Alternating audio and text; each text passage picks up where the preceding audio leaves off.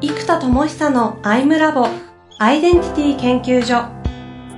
私は何者なのかそれは人類にとっての永遠のテーマ。15年の歳月をかけ開発された統合された究極の私と出会える技術アイミング。不確実性の時代を生きる次世代リーダーのためにアイデンティティの本質について語り尽くします。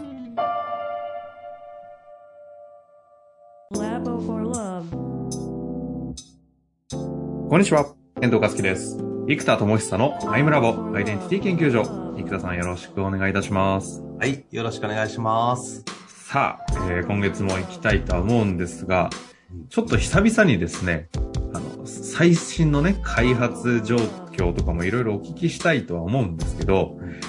あの、生田さんの開発も多分、今で言う、やっとメタバースって概念が出てきて、ああ、それがしたかったんだっていうのが分かる人たちも増えてきたとは思うんですが、うん、もうすでにそれを7年、10年以上前かやってたとなると、今から聞く方々って、もうもはや、生田さん何してるか不明だと思うんですよね。うんなんで、ちょっと何をそもそも生田さんが目的とし、何を課題問題と捉えて、こういったものを開発してきてるのかみたいなとこを、ちょっと改めて、概念的な話にもなってくるかもしれないんですが、ややりませんかなんて思ってるんですけど、いかがですかね？うんうんうん、そうですね。えー、っと、まあ、話すといろんなところから、えー、っと、ね、出てくるんですけど、まあ、まず課題感的なところでいくと分かりやすくって、まあ、そもそも私の場合20代がその、ね、スキル教育マインド教育みたいなことをやってリーダーシップ支援とかなんだろうなこう、まあ、能力向上とかやっていったんですけどやっぱりいろんな出来事に触れていくたんびにあのつまりそれらって現実を想像する力じゃないですか。うんうんビジネスを形にするとか現実を作る力、うん、でその現実を作る力を高めても何者としてどこへ向かわんとするかというものの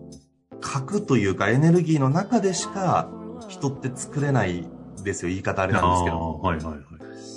はい、結局どんなに能力が上がってどんなに価値観が磨かれていったとしても何者としてどこへ向かう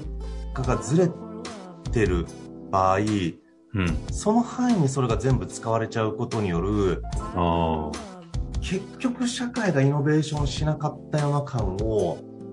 まあ、特に当時の NPO の活動でそういうのは感じたんですよね。はいはいはい。だから結局その現実を作る力創造性とか考える力っていうのは現実を考えたりテストでいい成績取れたり、世の中の知識他者の知識を噛み砕いて他者に理解されるように、まあ、学会で話すとかそういうのも含めてなんですけども現実に知識を残していく作業ととにかく現実に絵の創造性なんですよ。うんうんだけど、じゃあそもそもじゃあそんなに頑張って勉強したいとか、そんなに頑張って挑戦したいとか思うのは、内的にそのモチベーションや信念やビジョンや自己定義によるアイデンティティや、どうしてもそうしたいってなるほどの内的な核があれば、その核を持って、例えば、ね、博士課程まで行って学者になりたいと思う人は、うん、そこまで思う内的な意思決定された核があるからやってるわけなんですよ。はいはいはい。ね、スポーツでもビジネスも何でもそうですけども、それを選ぶに至った、まあ、人生の流れも含めて何かしら意思決定をされているので、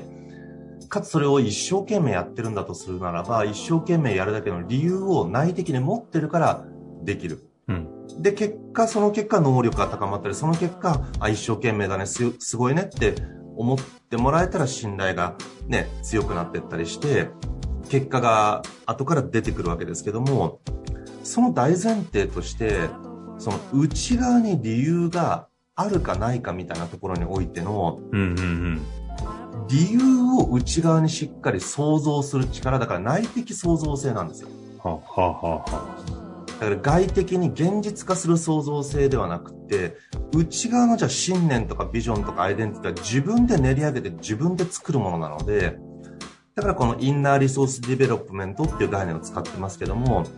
内側にある経験資源をどう発掘し、どう練り上げ、どう加工した結果、信念とかビジョンとか、えー、意思決定の判断軸とか、優先度とか、えー、あと、行動するときにやる気、モチベーション、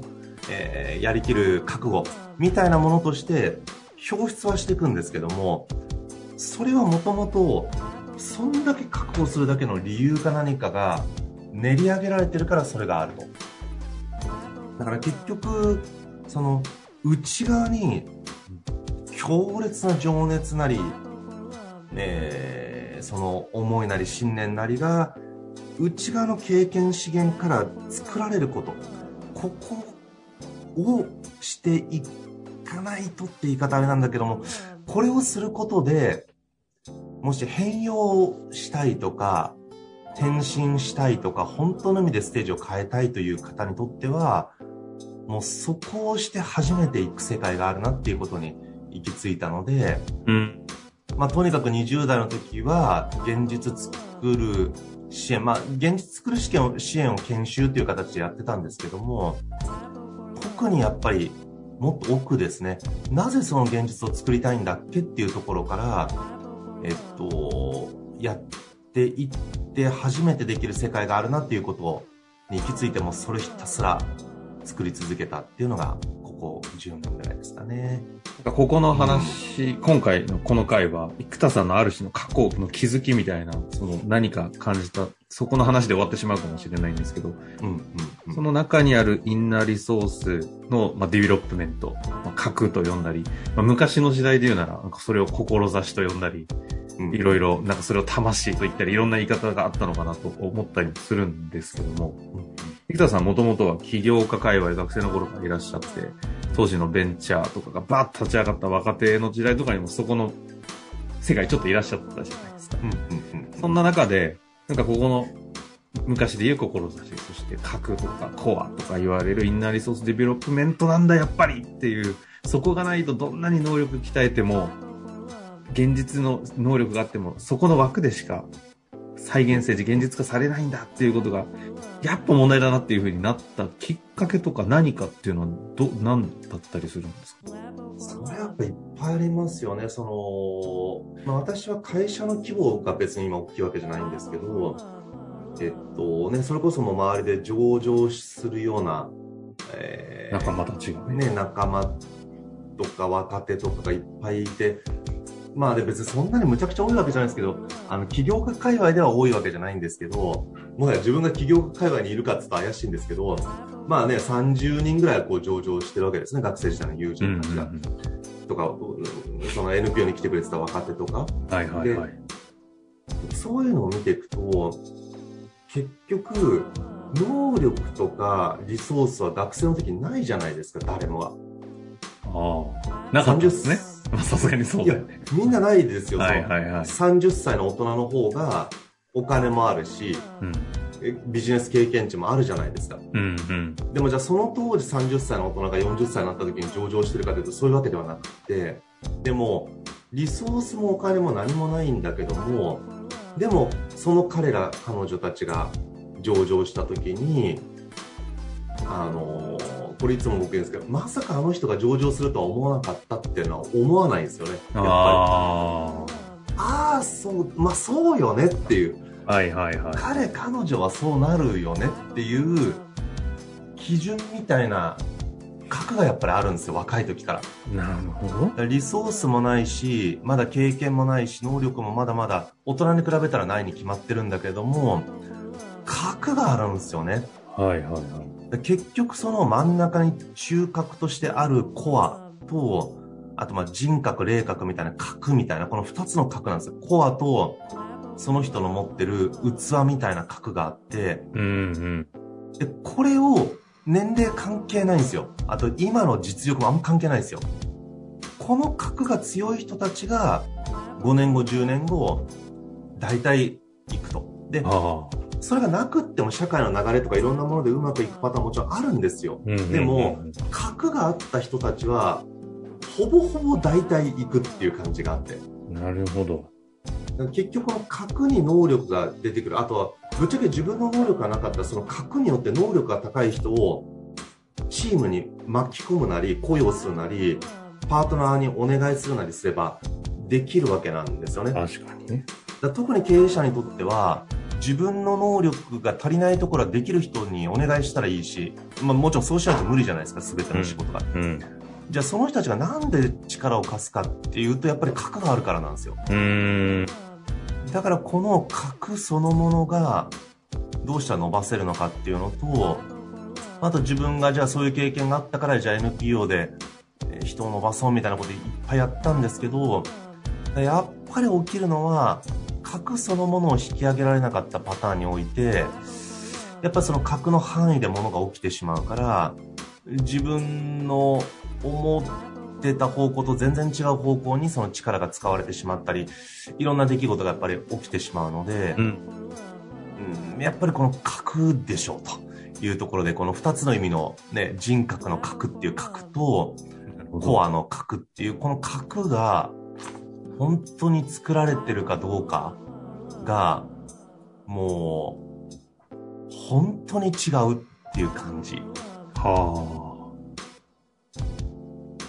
でじゃあその核をどうやって作ればいいんだっけってことで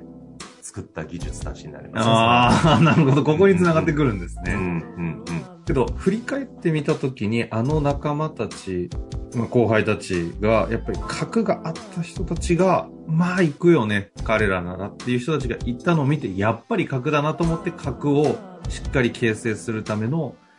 何かを開発しなければっていうところから、今度開発が始まったっていう理解って言ったらいいんですか？それとも、そうです。ねまあもともと仮説としてはそうだと思ってましたけどうん。学生の頃からも。そうですよね、きっかけなんて、その、火を灯すみたいな意味もいろいろ話されてましたね。もともとそう思ってた仮説が、まあ大人になるに従ってあれから20そっかそっか、年仲間たちが経って実証してくれたわけだ。そうそうそう、やっぱり確信になったし、なるほあの、今度から逆に自分に対しても思うところもありますよね。その、起業家として始めたはずが、もうそこから起業して、だからちゃんと起業してないんですよね。すぐにそこから NPO を始めちゃったので、はいはいはい。結局ほとんど全てのエネルギーを NPO に使ったわけですよ。その単純にお金も時間も全部。うん。だけどそれって起業家的に考えたら非常に非循環的なやり方なので確かに、起業家的に考えたらですね。そうなんですよ事業をちゃんと大きくしてやるべきことをやっぱりそっちに突撃しちゃう自分がいたりとかですね、はいはいはい。まあ、この課題として常に出るんですけどね30代も発明ばっかりやっちゃったので、うん。結局その事業として伸ばせる可能性に対してほぼ手を打ってないっていうのがまあ振り返ればこの20年ずっとそうなんですよ、ほまあここはねまた課題になってくるんでこの多分コアとか核っていうものも含めてう。うんうんうん。あのもう一回自分自身も振り返っていくまさにこのアイムラボとして自分のアイデンティティからのエネルギーを扱っていくっていう意味ではそこがやっぱり今改めて振り返っていくところですかね。なるほどですね。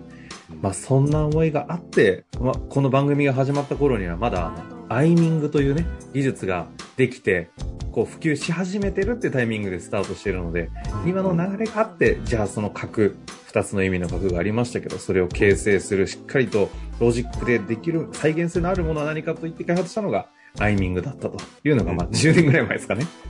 そうですね。もう10年近くなってきますよね。うん。まあそういうのがあった上で、今日はちょっと一旦終わりたいとは思うんですけれども、そこからどのような背景でいろんなものが開発されて今に至っているのか。そして先ほどね、ね課題にあった生田さんご自身の20年を振り返った上での核、改めてアイデンティティの話もあるかもしれませんので、次回ぜひ楽しみにしていただけたらと思っております。ということで、はいありがとうございました。はい、ありがとうございます。